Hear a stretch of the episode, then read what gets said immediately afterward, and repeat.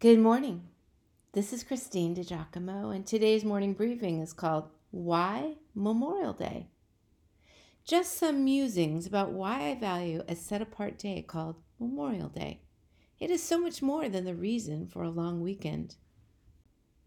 Memorial Day, a day set aside in the United States of America for the purpose of stopping to consider the costs, to remember the sacrifices made by men and women for 246 years.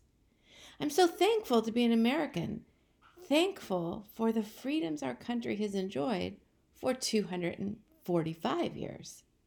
Because my son Danny is in school in Boston, I have been afforded the opportunity to visit again and again the sites where hard fought battles were won for our freedom. I never forget. That royal battle at the end of the 18th century, fought on our soil, the Revolutionary War, is what captured our independence. 6,800. That's how many Americans died in combat. But wait, 6,100 were wounded, and upwards of 20,000 were taken prisoner. Historians believe that at least an additional 17,000 deaths were the result of disease, including about 8,000, 12,000 who died while prisoners of war. The toll was far greater. Perhaps statistics are numbing to you, but if your son or daughter was amongst them, I assure you they would not be. We live in a day that wants to revise our great hard won history, which makes me devastatingly sad. Do not get me wrong. I know that not every patriot was morally pure, not every skirmish righteous. Slavery was criminal, and yet ours has been the best experiment in freedom ever. When I walked past the grave of Samuel Adams on Tremont Street in downtown Boston, recalling he was one of the five who drafted these words We hold these truths to be self evident that all men are created equal that they are endowed by their Creator with certain unalienable rights, that among these are life, liberty, and the pursuit of happiness. That to secure these rights, governments are instituted among men, deriving their just powers from the consent of the governed. That whenever any form of government becomes destructive of these ends, it is the right of the people to alter or to abolish it and to institute new government, laying its foundation on such principles and organizing its power in such form as to them shall seem most likely to affect their safety and happiness. I just have to say, gratitude swells in my heart. I make a choice to remember the freedom we enjoy was not free at all. As a matter of fact, Many paid the ultimate price with their lives. Please do not buy the lies of revisionist history. Ours is a courageous past. Ours is a benevolent legacy of a country that has come to the aid of more repressed countries and disadvantaged people groups than any other in the history of the world. Call me smarmy, over sentimental, if you will, but I remember the first time I viewed the Statue of Liberty from New York Harbor. Tears ran down my face neath my sunglasses as I thought of how many people had streamed into America in search of freedom. This plaque at the feet of the Grand Lady captures it well. Not like the brazen giant of Greek fame, with conquering limbs astride from land to land, here at our sea washed sunset gates shall stand a mighty woman with a torch, whose flame is the imprisoned lightning, and her name Mother of Exiles. From her beacon hand glows worldwide welcome.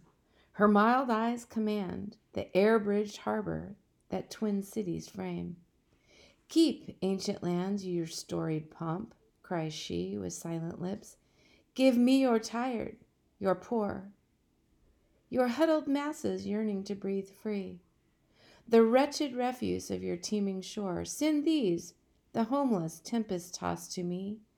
I lift my lamp beside the golden door. Stop and thank God for America's past. Be a part of standing for truth and freedom on her shores now. One more thing the freedom I enjoy in Jesus Christ was not free either. By choice, in order that we might be made right with Him and enjoy Him forever, He paid the ultimate price. No, the freedom we enjoy in Christ wasn't free either. It cost Jesus everything. Thank God for freedom because no matter where you are in this great wide world, in Jesus Christ, you are free. As Paul so eloquently but succinctly wrote, Therefore, there is now no condemnation for those who are in Christ Jesus. For the law of the Spirit of life in Christ Jesus has set you free from the law of sin and of death. Happy Memorial Day! I celebrate your freedom.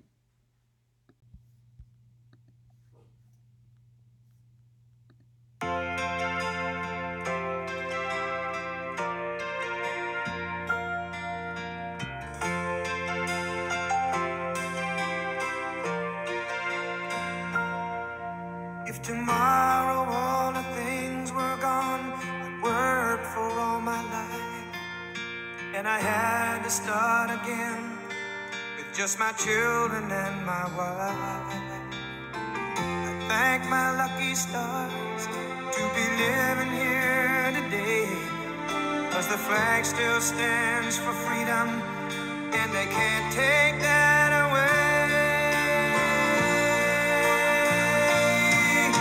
I'm proud to be an American,